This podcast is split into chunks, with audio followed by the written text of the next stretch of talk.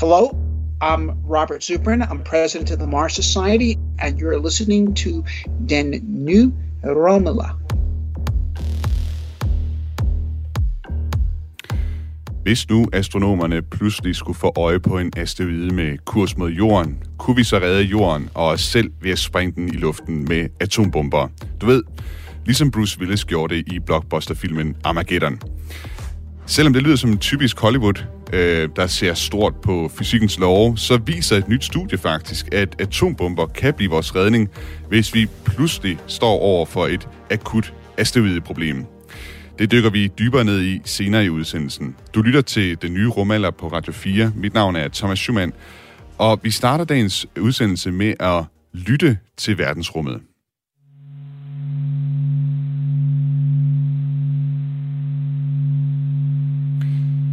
Det du hører her er solens vibrationer, eller det er faktisk en lydfil, der er lavet på baggrund af NASA's og det europæiske rumfartagentur ESA's målinger af solens vibrationer. For ude i verdensrummet, så er der ikke rigtig nogen lyd, for der er ikke nogen luft, som lyden den kan bevæge sig igennem. Så hvis du er til at se NASA udgive ting under overskriften Sounds from Space, så er det oftest en lydlig fortolkning af videnskabelige data, altså hvor de eksempelvis tager radiobølger fra Saturn og så oversætter det til lyd. Men hvad gør du så, hvis du her i efterårsferien gerne vil bringe danskerne både lydligt og billedligt tættere på verdensrummet? Jo, så blander du kunstnerisk frihed med hård videnskab.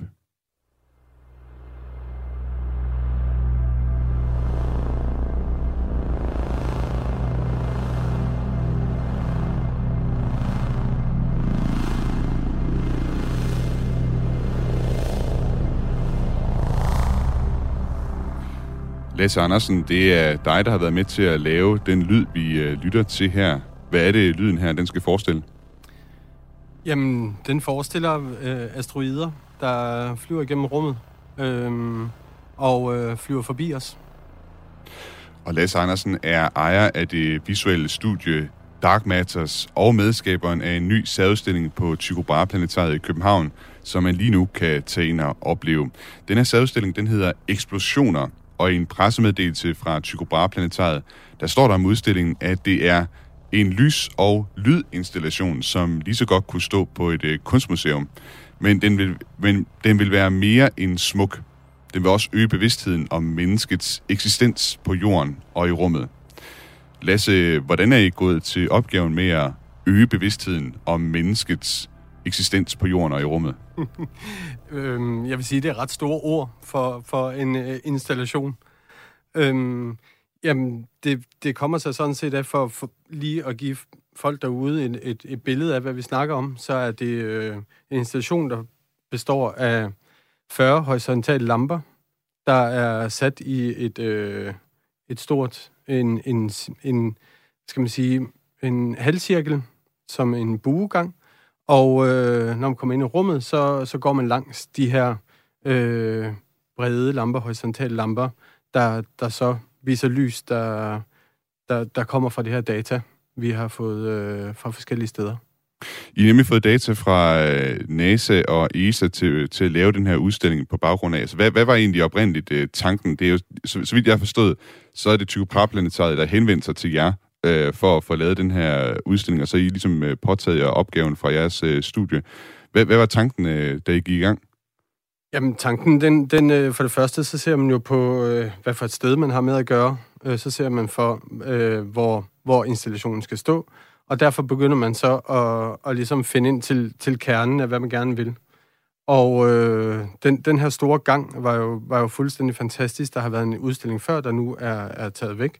Så det er en fuldstændig nøgen betongang, hvor man har et ret stort ekko i. Man har et fuldstændig frit rum, hvor du kan have det fuldstændig pitch black, som passer meget godt i forhold til, at vi skal ud i rummet. Vi synes, det passer meget godt at tage udgangspunkt i lys, da alt observation ud fra rummet, alt data, man får, det er baseret på lys. Så det blev meget pragmatisk tilgang til, hvordan vi egentlig startede med at udvikle den her installation. Og så er Planetarium jo et videnscenter, så man står ligesom med en tung arv på sine skuldre i forhold til at skulle formidle det her, som altid har fascineret, eller burde fascinere alle mennesker i hele verden. Så det lå ret nært, at vi ville basere det på data. Og hvis du nu skal prøve at male et billede for os, hvis nu jeg gik ind på Planetariet i morgen for at se den her særudstilling, hvad vil jeg så både sådan få at se og høre? Jamen, man vil komme ind i et rum, hvor der ligesom tegner sig en lang stribe, hvor der er lys i. Og det her lys har forskellige karakterer i forhold til, hvilken datasæt, der bliver formidlet. Det fantastiske derinde, som jo ikke er noget, vi ligesom har skabt, det er jo, at den her buegang gør, at du ikke kan se det umiddelbart, fra du træder ind. Så du er ligesom nødt til at følge og selv opdage installationen og gå langs den. Så hen ad vejen, så bliver man også en del af den her installation, fordi den ikke bare er et fjernsyn, man står og kigger på, der står og formidler ting til dig. Så den bliver meget fysisk, og lyden, som vi hørte en bid her tidligere i udsendelsen, er også med til at skabe hele rummet og skabe fornemmelsen af, at der er et eller andet større på spil, kan man sige, eller skal skabe en stemning for det hele. Hvis man kunne se det hele med det samme, hvis det hele var i en firkant, så ville det være en helt anden oplevelse, end at man har en installation, der går ind og tager fat i arkitekturen sammen med lyden. Så det er lidt en opdagelsesrejse, man i virkeligheden er ude på, når man går ind i den her særudstilling? Der er i hvert fald en rejse, fordi man er nødt til at bruge sine ben lidt. og titlen Eksplosioner, hvorfor den titel? Jamen, fordi der er der noget at tage fat i, kan man sige. Dataen, det spænder sig over hvis antal år. Der er nogle vilde ting i eksplosioner. Altså, der er noget, man ligesom kan formidle på et eller andet plan. Og til det er det jo... Altså, i forhold til her med at arbejde med data og få det formidlet visuelt, er det jo, eller har det været meget vigtigt for os, at dataen ligesom er, skal man sige, så ægte eller reel eller så nøgen som muligt i forhold til, at man står i det her videnscenter. Fordi i princippet er data jo bare tal. Ja. Og de her tal, de kommer fra lys, man har fået fra rummet, eller ting, man har registreret. Så i princippet kunne vi jo omsætte det til alt. For eksempel hvis man tager en supernova, som er sådan en døende stjerne, der kollapser, så har vi alle sammen et billede af, hvordan det ser ud på film. Og du ville sagtens kunne omsætte det her data til en stor eksplosion, og så ville det ligesom være det. Men dataen fortæller noget andet. Der i en supernova er der ligesom sådan 5 bølger af lys i hver deres farver. Så igennem vores installation kommer der sådan nogle bølger løbende igennem den her gang hen mod dig. Så det er ligesom, sådan er en supernova tættest på dataen, man faktisk bruger til observationerne, i stedet for at man lavede mere en filmisk repræsentation af, hvad vi tror en supernova er, eller hvad vi ved en supernova er. Du har også fortalt mig, at I havde de her, også en lyd, hvordan I havde sådan... fortolket lyde på for eksempel asteroider. Lad os lige prøve at høre den lyd, som I har fortolket her.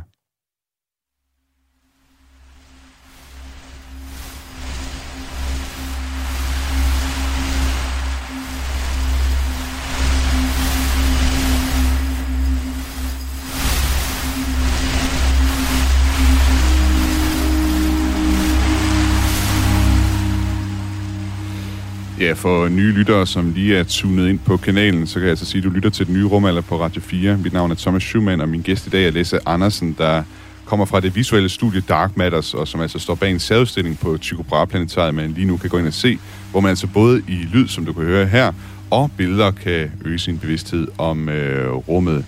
Og Lasse, den lyd, vi hører her, det fortalte du mig tidligere, det havde med asteroider at gøre, og før der var du inde på, sådan, hvordan det er det data, I har fra videnskaben, hvordan det spiller ind i den her lydlige repræsentation, I har i udstillingen. Kan du lige prøve at forklare, hvad er det, der sker i det lyd, vi hører her, og som har det her samme, den her tilknytning til dataen? Jamen, man kan sige, når vi har omsat dataen, så er der jo visse ting, der karakteriserer den data. Og de her asteroider, det er baseret på data om asteroider, der kommer tæt på jorden i årene frem til 2200. Hold op. Okay. Så der er ligesom, det er et bredt datasæt. Tror du udstillingen kommer til at være der lige så længe? Så man kan live lytte sig til det. Jeg vil sige, jeg håber, at de har skiftet udstillinger i og med, at der er så mange interessante ting, man ligesom kan formidle for rummet. Ja. Men for ligesom at give en idé om, hvordan vi har oversat dataen, så har vi de her lys, der står ned, der er 40 lys, der har x antal pixels. Og den her data har vi så placeret på de her forskellige pixels igennem installationen. Og for eksempel hver eneste gang, man har en data på en asteroide, der ligesom er fløjet forbi, jo tættere den har været på jorden, jo tættere er den også på centret på planetarium. Hvor meget lys der er på den her asteroide, der flyder igennem, eller lyskilde, der flyder igennem installationen, jo større er lysstyrken. Okay. Og størrelsen af, hvor mange pixels den her lysenhed har, er så også størrelsen på asteroiden. Interessant. Så man kan simpelthen registrere, så at sige, ved at stå derinde sådan helt sanseligt ved at kigge på de her lysstyrker, og så se asteroider sus forbi planeten. Man kan i hvert fald læse om, hvad man skal kigge efter, inden man går ind på nogle informationsskærm, der sker udenfor.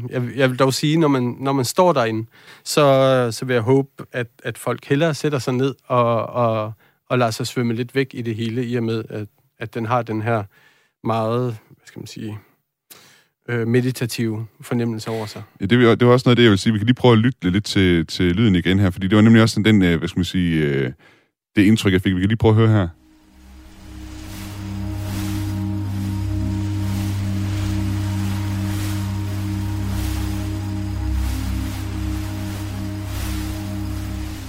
Der er nemlig sådan, altså jeg kom nemlig også til at tænke på sådan, det er lidt ligesom at sidde til meditationstime eller et eller andet, og sådan lytte til sådan nogle, kunne man godt også komme til at tænke på sådan noget som valelyde eller sådan noget i den stil, ikke? Og der står jo inde på Tycho Brahe Planetariums hjemmeside, at udstillingen er altså skabt ud fra autentisk videnskabelige data fra NASA og det europæiske rumfartagentur ESA, men I har jo så alligevel gjort noget, altså ved lyden, det er jo ikke bare, hvad skal man sige, rå videnskab, de her lyde. Jeg tænker, det der samspil mellem, hvad skal man sige, både at tage sig kunstnerisk frihed, og så også repræsentere noget lydligt. Hvordan var det? Jamen, man kan jo sige, at den her installation, den står jo ikke, den falder, eller som du snakkede om, så ligger den mellem to punkter, altså der er noget viden i den, men viden er omsat, så det er allerede en kunstnerisk fortolkning af noget data. Og ligeledes med musikken, fordi hvis folk kom ind og så rå data og rå lyde fra rummet, så ville det ikke have den samme visuelle oplevelse. Man ville måske ikke komme tættere på og ville undersøge det nærmere, fordi man ikke har fået en eller anden følelsesmæssig oplevelse af at være derinde. Mm. Så vi håber jo ved at have det her visuelle eller kunstneriske greb, om man vil, at folk ligesom bruger den, kan man sige, i stedet for bare at stå og læse på den. Så man sidder derinde, og ligesom når man går ud og ser stjerneskud, så føler man, at man er noget specielt, eller der er noget, der er større en, eller man oplever noget magisk. Og det er lidt den fornemmelse, vi også vil have inde i den her installation. Og man kan sige, ja, udfordringen er jo, at der jo ikke findes lyde i rummet på den måde, sådan at tage udgangspunkt i andet end sådan det her data, man så kan oversætte til lyd på en eller anden måde. Men jeg tænker, hvad er det så for nogle referencer, man griber til, eller hvad er det for referencer, du har grebet til, da du går til det her? Det må være nogle andre ting, som man så falder tilbage på, kan man sige. Ja, man kan jo sige, at det første, vi ligesom bemærkede, det var det her ekko, der var i rummet. Mm. Så man har et helt specielt lydrum og ligesom kunne skabe en stemning i. Altså hvor selve udstillingen er? Ja, lige præcis. Ja. Lige præcis. Det er jo hård beton, så lyden den rejser, ligesom lyset der rejser i installationen. Så det er jo nærliggende både personligt, i sådan rent smagsmæssigt, hvad man altid har i baghånden, hvad man har lyst til at præsentere folk for, men også hvad der passede til arkitektoniske sted vi var, og selve installationen og bruge sådan lidt mere abstrakte soundscapes med lange akkorder henover, som helt sikkert trækker reference tilbage til sci-fi-film og New Age og meditation, og som du også var inde på. Jamen det er netop noget af det, jeg vil lidt i retning af. Jeg kom nemlig selv til at tænke på, om man sådan lidt uværligt kommer til at trække referencer til noget af det, som altså alt det populærkultur, vi kender, fra rummet, som også har, altså man kan sige, en særlig lyd til sig. Jeg ved ikke, om det er også noget, der ligger lidt i baghovedet, når I laver sådan en udstilling her. Jeg tror, jeg vil næsten sige heller, at vi er en stor del af populærkulturen. Mm. Så det lå til højrebenet at bruge ting, vi også selv kan lide, og ting, vi synes, der passer til det billede, vi måske har inde i hovedet, ved at se det her film, og ved at lytte til klassiske ting som Vangelis og Tangerine Dream, og hvad der nu ellers har, der minder om sådan noget her. Jeg vil gerne, vi kan jo kun, hvad skal man sige, dække lydsiden her i radioen, og vi kan ikke sådan gå ned i sådan det visuelle del af jeres udstilling. Men jeg vil gerne lige prøve sådan at gå lidt videre med det her med lyde og data fra rummet, sådan det der samspil, og udfordre dig lidt sådan på nogle af de lyde, som vi jo faktisk har fra rummet, eller nogle af de her oversættelser, der nogle gange er. Lad os lige prøve at lytte til en rigtig lyd, der er optaget ude i verdensrummet med en rigtig mikrofon og det hele. Lad os lige prøve at høre det her klip.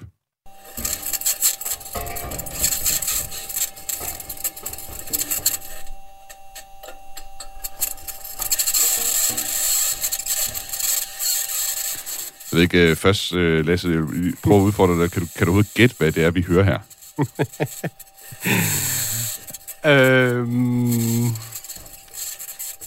Noget fra Mars, sikkert.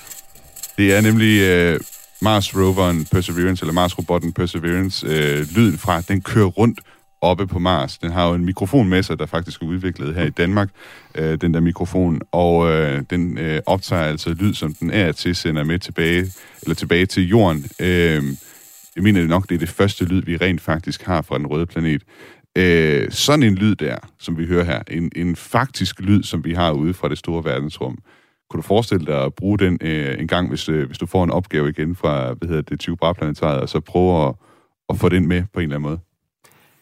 Jeg vil sige, så i sådan et tilfælde her, skulle man måske gå mere med lyden, end man skulle gå med installationen og bygge installationen på lyden, fordi at den er jo, altså, det lyder jo nærmest som en elektroakustisk koncert, hvor der er en, der sidder med et par nøgler på en glasplade, der er hængt op til nogle oscilloskoper. Altså, det er også det, der ligesom ligger op af det her med fortolkningslaget. Hvad er det, man vil? Hvad er det med, for nogle folk, man henvender sig til? Hvad de skal få ud af det? Ja. Og der er ingen tvivl om, at den her lyd inde i det rum der, det ville være ganske forfærdeligt at gå og høre på. Specielt for kustoderne og dem, der sidder i butikken inde i Planetarium. De vil blive godt sindssygt at lytte til det dag ud af dagen. Fuldstændig. Det vil være vandtutur omsat til elektroakustisk koncert. Lad os lige prøve at høre en anden lyd. Jeg tror, at den her lyd er måske... Altså, det vil jeg gætte på, at man måske kan bruge den lidt mere. Det er så ikke en rigtig lyd i den forstand, at der er en mikrofon, der har været ude og optage en lyd, det er ligesom vores telefoner kan optage lyd. Det er igen sådan et tilfælde her af, at man har taget noget data, og så ligesom oversat det til lyd. Men lad os lige prøve at lytte til det her.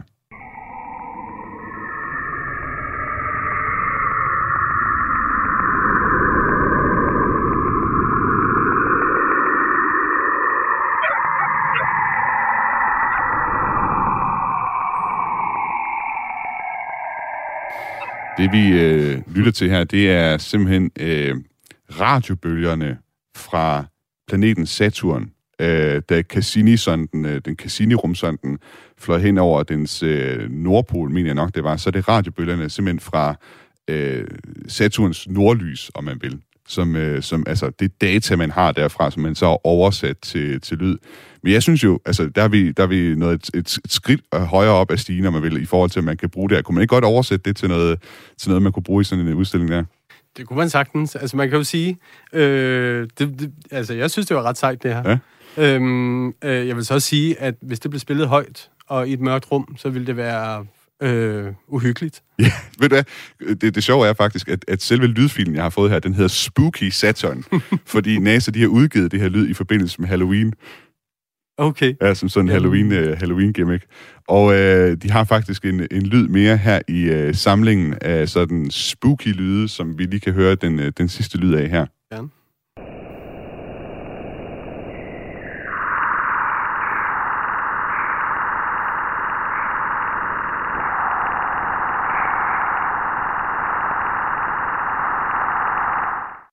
Ja, altså det er lyden, en lyd som den NASA-mission, der hedder Juno, altså en mission ud til planeten Jupiter.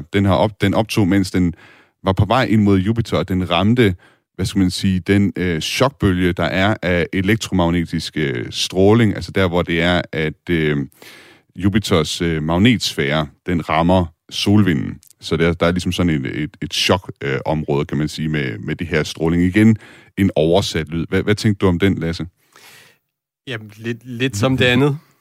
Det er jo vildt spændende at høre sådan noget, men det er jo også totalt abstrakt. Ja. Både fordi det er omsat til noget, og det er jo sjovt, fordi man har et eller andet billede, der kommer fra film, og det kommer fra alle mulige andre ting af, hvordan rummet det lyder, ikke? Altså, ja. For mig er det jo et stort soundscape med et symfoniorkester, eller nogle store akkorder henover forhold til hvis en spillede det for mig, så vil jeg sige, ja, det er da meget fjollet. Altså, når du siger sådan, de store akkorder og sådan noget, er det så fordi, at det du umiddelbart tænker på er lyd, der sådan forbinder sig til rummet? Er det så fordi, det er Star Wars eller sådan noget, du tænker på? Ja, det er jo soundtrack-baseret. Ja. Det er helt sikkert, fordi det er jo også den stemning, man vil folk ind i, eller det er i hvert fald den stemning, som filmskaber har formået at sætte os ind i, eller musikere. Nu sad jeg sådan og undrede mig lidt over jeres navn på jeres visuelle studie, Dark Matters. Det er jo også i forvejen sådan helt rumagtigt, altså mørkt stof, kan man vel oversætte det lidt med, som jo et koncept inden for rumforskningen. Er det første gang, I laver noget, der omhandler rummet? Ja, i hvert fald på sådan en voksen tone, kan man sige. Vi lavede nogle arrangementer inde i Planetarium for 5-6 år siden, hvor vi inviterede kunstnere ind, og så havde vi forskellige visuelle folk her fra Danmark til at lave ting på domen derinde. Men sådan rent formidling og viden og så videre, der er det første gang, vi ligesom arbejder med det. Hvorfor er det vigtigt? Hvorfor er det noget, der giver dig noget? Det her med at formidle viden om rummet på den her måde til almindelige danskere?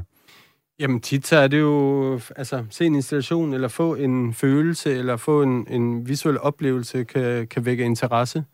Det kan også gøre, at man går ind i Planetarium, fordi at vi måske repræsenterer lidt en anden gruppe, end dem, der normalt kommer der ind. Så jeg håber jo ligesom, at vi er med til at få flere folk ind i det fantastiske hus, der lige er blevet opdateret til absolut det vildeste i 2021. Er det noget, du personligt har oplevet, altså haft sådan nogle af de her oplevelser selv, altså hvor det er, at du har været inde og se en udstilling eller et eller andet, og så på den måde har fået, hvad skal man sige, vakt din interesse, eller fornyet din interesse for et emne som for eksempel rummet? Ikke direkte. Nu har rummet altid, det har altid været en stor del af hvad jeg har set og hørt, altså både musik og film og interesse, så det har ligesom aldrig forladt mig. Men jeg kan sige, der er masser af museumsudstillinger, der trækker en ind, hvor man har et andet take på den formidling, man gerne vil have ud til folket, som jeg synes er vildt spændende, og jeg kan se, det virker, at man ligesom går fra plancher og gør det levende, og gør det vedkommende for folk, og gør det moderne, og følger med tiden. Så jeg synes, det er en seriøs måde at inddrage sådan noget her i en formidlings... en formidling og et videnskabscenter. Ja. Ja. Altså, jeg har haft den oplevelse, at nærmest alle de rumnørder, som jeg har med i mit program, og mig selv inklusive, har haft sådan et øjeblik i vores barndom jo, hvor det er, at vi ligesom er blevet bidt af den her interesse. Jeg ved ikke, om du også måske har tanken om, at den her udstilling jo overfor nogle børn måske kan være med til at være det, der ligesom vækker deres interesse for rummet. Jamen, det håber jeg jo. Ja. Det håber jeg bestemt, at de synes, det er en stor oplevelse, og måske snakker om det. Altså, nu har jeg en datter på 5 år, men hun snakker mest om, at far han har lavet noget med noget lys. så der er ikke så meget formidling i det, men så er der noget at snakke ud fra. Så hver eneste gang, du ligesom får en forskellig måde at blive udsat for noget viden for, jo mere tror jeg, det sidder fast. Altså, nu har hun også lyst til at gå ud og kigge på stjernerne, og så kan man sige, at det var også det, far han lavede, og så videre, drage paralleller imellem det ene og det andet. Altså, den her udstilling, Eksplosioner, det er som sagt en særudstilling, man kan se på Tycho Brahe Planetariet. Det er lavet af Dark Matters, som du, Lasse Andersen, altså er ejer af og medskaber af. Lasse, tak fordi du vil være med i Den Nye Rumalder. Selv tak. Tak fordi jeg måtte være her. Og når vi vender tilbage, efter vi har haft nogle Radio 4-nyheder, så skal vi altså dykke ned i, om det er så realistisk, som Armageddon fremstillede det i, altså om man kan springe støder i luften med atombomber.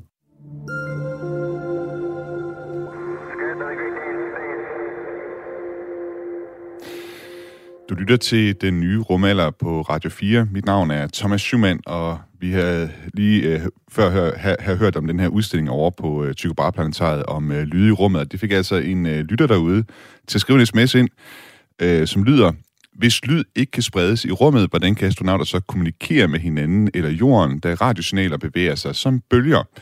Og det, man skal være opmærksom på der, det er, at radiosignaler og lydbølger, det bevæger sig begge dele som bølger, men lydbølger har altså brug for luft at bevæge sig igennem, hvor radiosignaler ikke har brug for et medium som luft at bevæge sig igennem. Det kan bevæge sig igennem det tomme rum. Det er ligesom lys i virkeligheden. Lys kan også bare bevæge sig igennem det tomme rum. Det er derfor, vi kan se solen her fra jorden. Altså lys og radiobølger, det er i virkeligheden to sider af samme sag. Det er bare forskellige ender, hvad skal man sige, det elektromagnetiske spektrum, det ligger på. Og det er derfor, at astronauter altså kan kommunikere med jorden, når de er ude i rummet, og det er også derfor, at du kan lytte til Radio 4, hvis du altså lytter her på FM-båndet. Nu skal vi til noget helt andet, og jeg vil gerne prøve at høre, om du derude kan forestille dig, at du en dag hører, at astronomer har fundet en asteroide, der har kurs mod jorden, og de siger til os, at den rammer os om få måneder. Hvad delen stiller vi op? Et nyt studie fra Johns Hopkins University i USA har fundet ud af, at det rent faktisk kan være en nyttig strategi at bruge atomvåben mod asteroider, der har kurs mod jorden. Denne metode, den kaldes Late Time Small Body Disruption. Og det handler simpelthen om at sprænge asteroiden i mindre stykker. Jeg synes, det er et meget sjovt titel, man har givet det sådan, hvad skal man sige, det her med at sprænge det i luften med en atombombe, at man giver det en så underspillet titel som Late Time Small Body Disruption, men forskere, de har det ikke med at have alt for store armbevægelser altid. Det minder altså lidt om plottet fra den velkendte blockbusterfilm Armageddon, hvor Bruce Willis og hans hold af borebiser, de bliver sendt op af NASA op til en asteroide for at sprænge den i luften med en atombombe. Line Drube, har du set Armageddon? Ja, det har jeg, og jeg har endda holdt foredrag om alle de fysiske fejl, de har lavet i den film, men det er sådan en anden sag. Line Drube er projektkoordinator på DTU Space, og du har også en Ph.D. i astrofysik, og så har du tidligere været forsker på NeoShield-projektet, der undersøger, hvordan man altså kan beskytte jorden mod dødbringende asteroider. Og lige her til at starte med, Line, kan du ikke fortælle mig, NeoShield, hvad er det mere præcist, det går ud på, og hvad var det, du lavede, da du arbejdede der? Var det for eksempel at være klar til at instruere et hold borebisser i, hvordan de skal ud og springe asteroider i luften med atomvåben? Ikke helt. Altså lige præcis der med Armageddon, hvorfor sådan vil man sende mennesker med, som så skal dø derefter, fordi de er for tæt på atomvåbnet? Man regner med at sende ubemandede sted, hvis det skal være. Men det jeg lavede i NeoShield, det står for Near Earth Object Shield. Og Near Earth Object, det er asteroider som nærjordsasteroider eller kometer. Og det vi lavede i det var et stort konsortium af europæiske institutter, som var gået sammen og fået penge fra den europæiske kommission, som gerne ville have, at vi havde en plan for, hvis der nu kom en asteroide. Så det var sådan et 5-årigt projekt, hvor jeg kiggede. Min del af det var, ud over at koordinere noget af projektet, var også at kigge på overfladen af asteroider, for at man har en fornemmelse af, hvad ved man egentlig om overfladen på asteroider? Så man kunne kigge på de her millioner af asteroider, vi har ude i rummet, kigge på billeder af dem, og så prøve at kunne forudse, hvilken overflade de vil have. Altså, jeg synes jo, det er meget betryggende et eller andet sted at høre, at der er folk derude, som sidder og arbejder med det her. Jeg kommer også lige til at tænke på, når det nu hedder NeoShield, en anden filmreference. Jeg kommer til at tænke på Shield fra Marvel-universet, altså de her superhelte, som jo også arbejder på at beskytte jorden. Der er lidt det samme over det. Ja, lidt. Men det er sådan lidt mere, altså, alle sidder med deres computer, så det er ikke helt så fancy, at vi sidder forskellige steder spredt ud i hele Europa. Men det er jo det samme. Ja. Men det, der kræver en del forskning at finde ud af, hvordan sådan man skal gøre. Så man kan ikke først starte, hvis der er en asteroide, der er på vej mod jorden. Det handler om at være... Det handler om at være godt forberedt, og det er også derfor, at der for eksempel er forskere på Johns Hopkins University, som altså har studeret det her med, om man kan bruge atombomber til at, ligesom at redde jorden fra et nedslag fra en asteroide. Altså det her studie, som udkom her for ikke så lang tid siden, det testede 5 scenarier i en simulation, hvor altså, der er en asteroide på vej mod jorden, og hvor man er ude og ramme den, hvad skal man sige, ved 5 forskellige afstande. Man prøver at teste, hvad det vil have indvirkning på at sprænge den i luften fra, hvad skal man sige, fra enten 6 måneder før den rammer jorden, eller helt frem til en måned før nedslag på jorden. Og i de her scenarier, der kunne man så se, at hvis asteroiden blev ramt 2 måneder før forventet nedslag, så var det faktisk muligt at reducere den regn af asteroidestykker, der vil ramme jorden, til blot 0,1% af den originale masse. Men jeg må indrømme, Line, altså, nu er det måske også, fordi jeg har set Armageddon, og som du selv var inde på, alle de her fejl, der er med den film, sådan i forhold til fysikkens love og sådan noget, der måske har gjort, at jeg i det hele taget sådan, var lidt skeptisk, da jeg hørte om det her nye studie fra Johns Hopkins University, bare i forhold til konceptet om at sprænge det i luften med atombomber, hvor accepteret, lad os sige, et redskab i værktøjskassen er atombomber i forhold til at kunne redde jorden fra sådan en katastrofe? Ja, altså der er det med atomvåben, det er, at det er politisk meget, meget problematisk at bruge. Altså det er det mest effektive våben, vi har på jorden overhovedet i al forskning, det er at bruge en atomeksplosion. Altså, den er så meget mere kraftigere end alt andet. Men man vil helst bruge de andre metoder. Og det er også derfor, i artiklen, så skriver de, at det her, det er kun, hvis der ikke er lang nok tid til at bruge de andre metoder. Mm. Og det er også derfor, det hedder Late time. Ja, late time. Det er kun, hvis der er så kort tid, at de andre metoder ikke dur. Mm.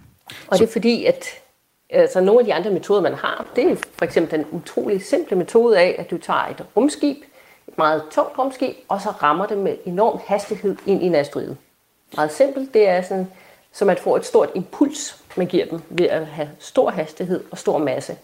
Og ved at bruge det, vil man gerne skubbe asteroiden, altså ændre dens hastighed i dens bane omkring solen. Fordi alle asteroider, det er ikke sådan nogle, der bare kommer flyvende ud af ingenting. De går i baner om solen, og mange af dem, de fleste er der ved asteroidebæltet, men nogen er kommet ned i nærjordsområdet, altså tæt på jorden, og det er dem, vi er mest bekymrede for. Men de går stadigvæk i bane om solen. Og vi kommer også lidt senere ind på den her metode med egentlig at skubbe til asteroider. Vi har lige fået en sms mere. Jeg tror, der var en, der lige ville anholde det, du sagde omkring og sende mennesker ud til asteroider, da vi snakkede om Armageddon. Der er en lytter, der skriver her, man sender mennesker med, for hvis der er en teknisk fejl, og ingen til at løse fejlen, ja, så kan man godt ofre en person som Bruce Willis for at redde jordens befolkning. Ja, det er selvfølgelig rigtigt nok. Og jeg vil også sige, at den asteroide, der kom mod jorden på det tidspunkt i Armageddon, var også så stor, som vi sagde, på størrelse med Texas. Mm. Heldigvis, alle asteroider af den størrelse og større har vi opdaget nu, og ingen af dem er på vej mod jorden. Så det er slet ikke den størrelsesorden, vi kigger på. Altså dem der er størst chance for, at de kommer mod jorden, det er nok sådan noget som i 100-200 meters størrelsen. Og det er sådan noget, der vil give et krater på altså 20 gange større end legemet selv. Så det er sådan et mindre område, i stedet for hele jorden, som Armageddon nu var. Men med det med at have en person med, altså de fleste ting kan man styre for jorden, så jeg er ikke sikker på, at en person vil kunne gøre særlig meget deroppe. Og det man har planer om i stedet for at sende en person med som en backup, det er at sende flere rumskib afsted. Så hvis den første ikke virker, så har du et par andre tilbage. Og det er også fordi, at det her, det er, at man har ikke, hvis man ikke har særlig meget tid til at lave missionen, så er der også større chance for, at der går noget galt. Og derfor er det vigtigt, at man har backups.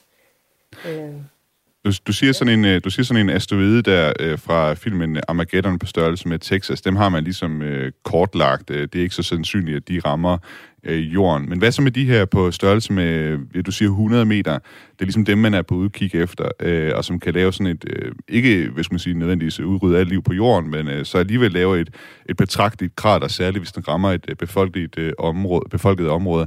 Hvor sandsynligt er det, at vi kan, stå over for sådan en asteroide med kort varsel, og vi altså bliver nødt til at sende et atomvåben ud i rummet for at sprænge den i luften? Ja, altså der er jo flere ting i det.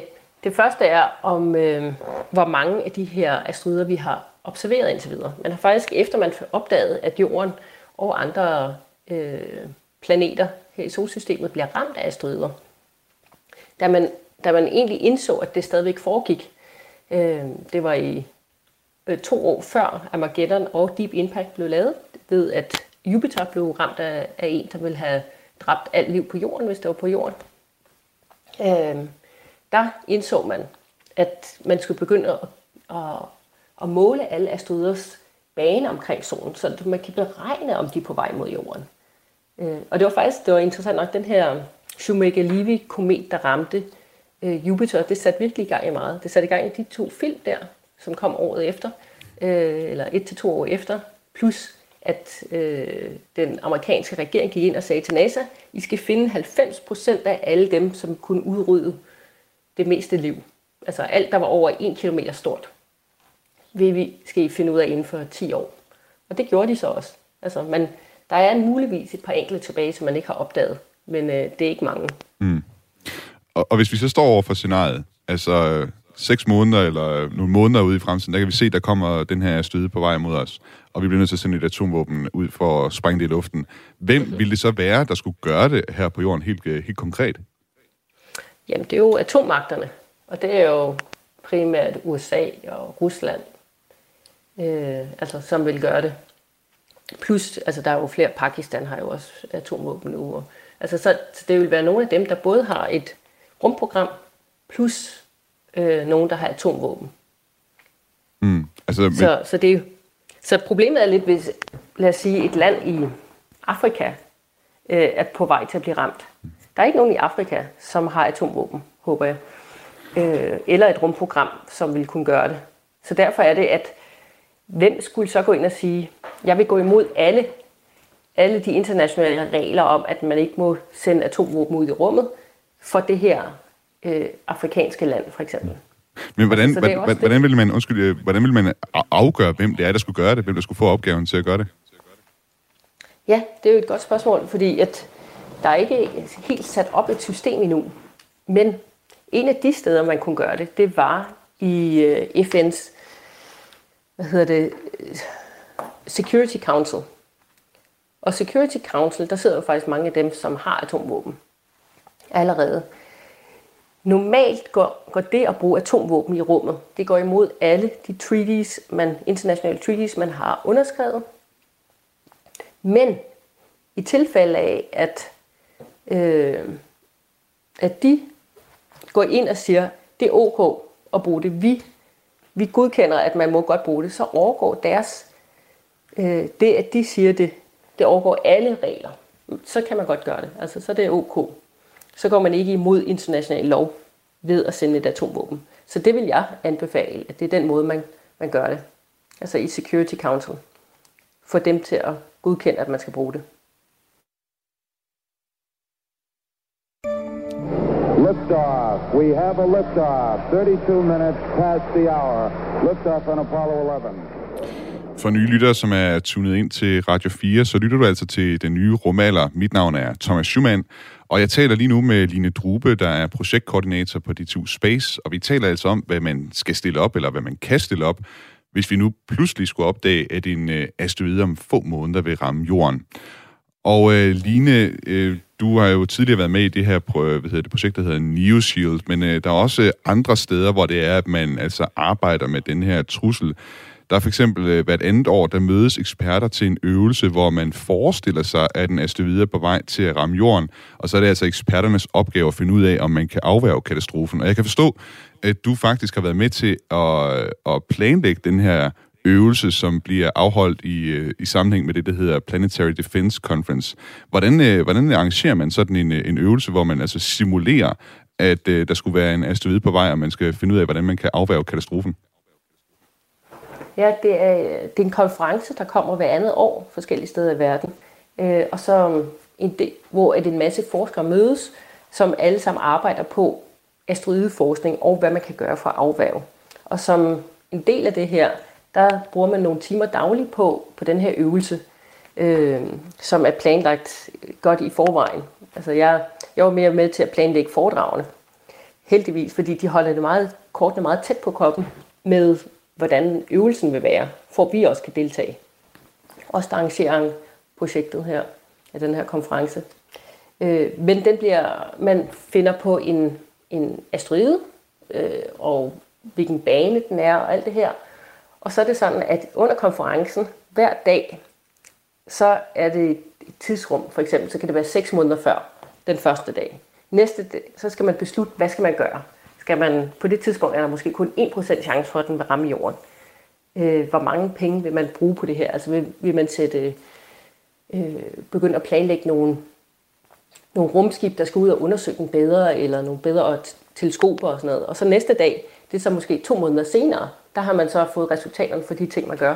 Og så kører man igennem indtil, at, som i den sidste her, at den desværre ramte jorden alligevel. Den var simpelthen for kort tid før, til man kunne nå at afbøde den. Og så i stedet for det, afbøde den, så måtte man så evakuere folk fra det område, som den ville ramme. Ja, du var selv inde på det, at der var altså en test, altså også en øvelse her i år, fra den 26. til den 30. april ved Planetary Defense Conference, hvor, som du siger, at det lykkedes altså ikke eksperterne at afværge asteroiden, i stedet for, så må man evakuere folk. Hvorfor? Altså, og jeg ved faktisk ikke, hvordan det har været med øvelserne tidligere år, men har det været samme resultat, det har været hvert år, hver gang, man har haft de her øvelser? Nej, det her det er faktisk første gang, at man fuldstændig ikke kunne nå det. Okay. Der var en af de andre gange, jeg tror det var i Tokyo, hvor at man havde planlagt at man sendte alle de her rumskibe afsted for at afværge en asteroide, og så kommer man derop, og så opdager man, at det er en binær asteroide, altså den har en måne. Og så ramte månen, altså så havde man kun skubbet til selve asteroiden, men ikke månen, og så derfor ramte månen alligevel, som så var et mindre nedslag end den originale, men det var stadigvæk slemt, så man skulle stadigvæk evakuere folk. En halv sejr, det er noget af et rollespil, hva'? Man er i gang med der. Ja, men det er vigtigt for, at man kan se, hvordan skal man reagere, og altså virkelig komme alle tankerne igennem, for at se, om der er noget forskning, som vi mangler, i tilfælde af, at man rent faktisk skal bruge det. Og det her med atomvåben, og for så vidt også de her øvelser, som vi taler om her, det er jo sådan, hvad skal man sige, Hail Mary, altså det er, når det virkelig er en asteroide, der virkelig er tæt på os, og vi virkelig skal prøve at trække alle kræfter på at afværge katastrofen. Men en anden mulighed, det er jo også at være ude i god tid, og så rent faktisk skubbe til en asteroide, som man kan se vil ramme jorden flere år ude i fremtiden. Og hvordan er det så lige, man skubber til sådan en asteroide, der måske er 100 eller 200 meter lang eller endnu større? Jo, og det var du selv inde på, Line, man kan simpelthen smadre en satellit ind i sådan en asteroide ved høj fart. Og den 24. november, der sender NASA sådan en slags satellit i rummet på en mission, der har fået navnet DART. Line, kan du prøve at forklare, hvad er det DART-missionen, den går ud på? Jamen, DART er faktisk lavet af det institut, som har skrevet den her artikel, som du nævner. Det er faktisk de samme folk, som står fra DART-mission, som er en NASA-mission. Og den bliver sendt afsted her til vinter, og vil ramme en asteroide et år senere cirka. Og det vil faktisk være så tæt på jorden på det tidspunkt, at den vil ramme, at man vil kunne se den i teleskoper, forhåbentlig. Nogle af de store teleskoper, man kunne se nedslaget. Så det, man vil prøve at måle, det er, hvor stor effekt har det, når vi tager den her masse med den her hastighed og rammer asteroiden? Altså, hvor stor ændring i dens omløbshastighed vil det være? Og det der er lidt specielt ved den her DART-mission, det er, at det faktisk, det man gør for at spare penge, det er, i stedet for at ændre hastigheden af en asteroides bane rundt om solen, som vil være meget, meget lille, meget, meget svær at måle ordentligt, så vil man tage den her asteroide, som er en dobbeltasteroide, og så vil man ramme månen på den. Fordi at månens hastighed rundt om hovedasteroiden, der vil man langt lettere kunne måle den her ændring, man nu giver den ved at ramme ind i månen. Altså efterfølgende vil dens omløbsbane rundt om hovedasteroiden være ændret.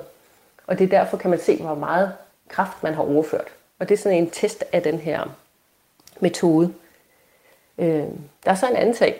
Der er, at man har opdaget, at mange asteroider er det, man kalder rubble piles. Altså en samling sten, der hænger løs sammen. Og man ved faktisk ikke, hvordan sådan en vil reagere til at blive ramt ind i. Det kan godt være, at den bare spredes. Alle de her småsten vil bare spredes ud. I stedet for, at man skubber samlet til den. Fordi problemet er, når man spreder partiklerne ud over et stort område, så vil de faktisk stadigvæk hænge nogenlunde sammen. Noget af deres tyngdekraft, deres interne tyngdekraft, vil gøre, at det vil samles igen meget af det. Så vil det sige, at du prøver at skyde en asteroide ned, og så spredes den i små stykker, og så samles den igen, og så rammer den stadigvæk jorden. Mm. Altså det er... Så nu vil man prøve at teste. Altså der er meget, man ikke ved endnu. Hvordan man gør det her. Jeg kan lige sige, at den her mission DART, altså selve navnet DART, det står altså for Double Asteroid Redirection Test. Og det har altså mere med det her at gøre, nemlig at det er en dobbeltasteroide, eller hvad skal man sige, en binær asteroide, man skal sende op til. Altså en stor asteroide, der hedder Didymos, som har en lille måne, der hedder Didymoon, i kredsløb om. Så Didymos er cirka 780 meter bred, og dens måne Didymoon er 160 meter bred, og det er altså her, man vil bedre kunne observere effekten af, at man smadrer den her satellit ind i Didymoon, fordi den er så meget mindre, også fordi det er sådan et lavtyndekraftområde, den befinder sig i. Der kommer også til at være sådan en opfølgermission, der hedder Hera i 2024. Hvad er det, den skal? Jamen, Hera er faktisk en europæisk mission, en ESA-mission, hvor at vi faktisk har instrumenter med for Therma, det danske firma Therma, plus GomSpace, som er hovedkvarter oppe i Aalborg. De har en lille satellit med også der. Men det, der er hovedpointen med Hera, det er, at den skal ind og så observere det krater, som nu er blevet lavet af af DART-missionen. Så det bliver virkelig spændende. Og så det, at man har den her GomSpace Juventus minisatellit, den vil faktisk gøre... Der er der nogle instrumenter på, sådan, så man kan sende signal imellem Hera-missionen, rumskibet og den, og så sende det igennem asteroiden, for at kunne se, hvor noget af dens opbygning indvendigt. Fordi man ved ikke, hvordan, om det er bare en masse små stykker, eller om det er en samlet stykke derinde. Jeg skal også lige sige her, jeg blev nysgerrig på i forhold til det, du sagde om den her øvelse, der altså foregår hvert andet år. Kom jeg til at tænke på, hvad kræver det egentlig for at være deltager i den øvelse?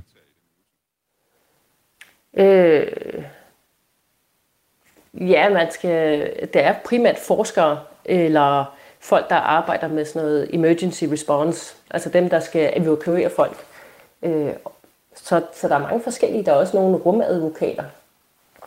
Så det er folk, der forsker i området, som melder sig til konferencen. Som en interdisciplinær øvelse, man er gang i, der er både rumforskere, både jura og så også mere hård rumforskning, der er med der. Ja, og teknikerne, eller ingeniørerne og det hele. Ja, det er jo bredere, jo bedre. Og så er der også nogen, der kommer med krisekommunikation. Altså, hvordan kommunikerer man ordentligt til befolkningen, for at man ikke skaber panik og sådan noget. Mm. Line Drube, altså projektkoordinator på DTU Space, og altså tidligere hos Neoshield-projektet. Tak fordi du var med i dag og informerer os om, hvad man kan gøre, hvad man kan stille op, hvis det nu skulle være uheldet derude, at der skulle være en asteroide på vej mod jorden. Tak fordi du var med i dag. Ja, det er lidt. We sat there in 25th century AD. We sat there and looked at the rockets from Mars, and you just boggled the mind. Mars, and you just boggled the mind. Vi er ved at nærme os afrundingen på dagens udsendelse af Den Nye Rumalder. Jeg vil lige tage nogle sms'er med, der er tækket ind her. Der er tækket rigeligt med sms'er ind her til programmet i dag. Det er jo altid dejligt, at I sidder derude og sms'er ind. Det kan I selvfølgelig hver gang, vi sender her på Den Nye Rumalder. Claus, han skriver ind, det var i forhold til det her med lyd. Det er simpelthen blevet ved med at fascinere folk, det her med lyd i rummet. Og Claus, han skriver, der må findes et sted tæt på solens overflade, hvor atmosfæren er så tæt, at lyd rent faktisk kan måles. Missionen udføres af en overmodig satellit. Og ja, hvad skal man lige tænke om det, Claus? Altså, jeg tænker, det må være rigtigt et eller andet sted, fordi som vi var inde på tidligere, altså, lyd kan kun transporteres igennem atmosfære på en eller anden måde, og der er jo en eller anden form for atmosfære i hvert fald tæt på solen, hvis ikke jeg er helt tager fejl. I hvert fald så må det være lyd, hvad skal man sige, lydbølger, der kan rejse inde i solen i hvert fald. Og det må være en meget, meget overmodig satellit, der skulle rejse derind. Den skal i hvert fald have en del beskyttelse i form af solskjold og så videre, hvis den skal helt derind, hvor det er, at den kan måle lyd. Dermed så vil jeg runde af for dagens udsendelse af Den Nye Rumalder, som er tilrettelagt af Frederik Lyne. Mit navn er Thomas Schumann, og hvis du skulle sidde derude og have forslag eller idéer til, hvad vi kunne kaste os over her på Den Nye Rumalder, så er du altid velkommen til at skrive ind til os på dennyerumalder@radio4.dk.